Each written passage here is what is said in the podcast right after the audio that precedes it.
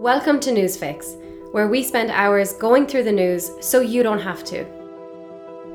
There's a lot to keep an eye on. President Zelensky addressing Congress, Nazanin Zaghari Ratcliffe potentially getting home, and Idaho following Texas in passing a ban on abortion after six weeks. It's Wednesday, March 16th. Here's your Newsfix. In terms of the latest lines on Ukraine, more than 3 million Ukrainians have now fled the country since the invasion began less than three weeks ago. The Guardian described that as, quote, the fastest growing refugee crisis in Europe since the Second World War. President Zelensky has also acknowledged that Ukraine will not be joining NATO. He was quoted as saying, For years we have been hearing about the alleged open door, but we have also heard now that we cannot enter. This is true and it must be acknowledged. I am glad that our people are beginning to understand this and rely on themselves and the partners who are helping us. Three European prime ministers, Polish, Czech, and Slovenian, made the perilous journey to Kiev on Tuesday to visit President Zelensky. As BBC News noted, they went to send a message Ukraine is not alone and are, quote, the first Western leaders to visit since the invasion began. Also, the city of Kharkiv was struck 65 times on Monday alone, with CNN reporting 600 residence buildings have been destroyed so far. And lastly, in terms of the daily updates on Ukraine, Russia announced sanctions against President Biden, Hillary Clinton, and others. As the Washington Post noted, they are unlikely to be affected, with the White House press secretary Jen Psaki mocking the move. Now, a look at media matters when it comes to this war. A Fox News cameraman and a Ukrainian journalist working together were killed in Ukraine. Pierre was an Irish citizen working for Fox News, while Alexandra, or Sasha, was a 24 year old Ukrainian journalist working as a consultant for the network. A British journalist working with both of them, called Benjamin Hall, was injured and hospitalised. The Fox News anchor who announced the news live on air described Pierre as an absolute legend. As the Irish Times noted, Pierre's mother was French and his father was Polish, and the family lived in Leopardstown, County Dublin. In terms of what's happening today, Ukraine's President Zelensky will address the US Congress later. CBS News said he will most likely call for more military aid. The address will happen at 9am Eastern Time, which is 1pm UK Irish time. And also today, Prime Minister Johnson's trip to the Middle East continues, with a visit to Saudi Arabia in the hope of securing an increase in oil supply.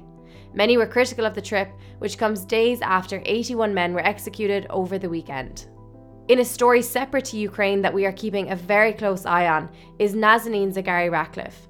On Tuesday, reports emerged that the British Iranian, who has been held in Iran for six years accused of plotting to overthrow the government, had her passport returned to her. A smiley Prime Minister Johnson stayed coy on camera, saying, quote, We should say as little as possible until, unless and until, the thing is actually concluded. As Channel 4 News pointed out, an ongoing dispute between the UK and Iran over an arms deal in the 1970s that fell apart is likely to be at the centre of resolving this case. We've included in the newsletter an incredibly helpful look from Channel 4 News at exactly what has happened here and the complexity around this situation. Now, in societal shifts, a second US state, Idaho, has passed a ban on abortions after six weeks. The law has not yet come into effect, but follows a similar move by Texas last year in what has been described as a heartbeat law. This would ban abortion after cardiac activity was detected, and this is usually at around the six week mark. It's worth noting here that as CNN reported, the bill would allow the father, sibling, grandparent, aunt, or uncle of the fetus to bring legal action against the medical professional who performed the abortion.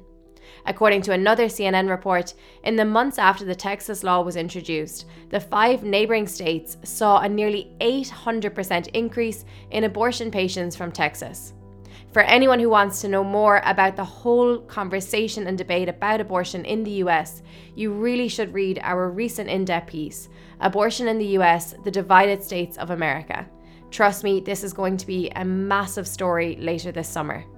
Now, more than half of Americans do not think President Biden will run for re election in 2024, according to a poll in the Wall Street Journal. As the Times noted, both publicly and privately, 79 year old Biden has said he is determined to stand for re election. And there are two things, two documentaries that we are watching out for here at Newsfix. The first is The Killing of PC Harper, A Widow's Fight for Justice. The documentary aired on ITV last night. Remember that PC Harper suffered a brutal death in 2019 when investigating the theft of a quad bike. His foot got stuck in the tow rope of a getaway car, and as the Telegraph reported, he was, quote, dragged for more than a mile at speeds of more than 40 miles per hour. The three men in the car were later convicted of manslaughter rather than murder. In terms of the documentary itself, much of the reviews and reports show that this is actually much more focused on the efforts by PC Harper's widow Lizzie to bring in Harper's Law. The law would give mandatory life sentences to anyone who kills an emergency service worker in the line of duty. It was a particularly harrowing case, and we've included a link to the documentary in today's newsletter.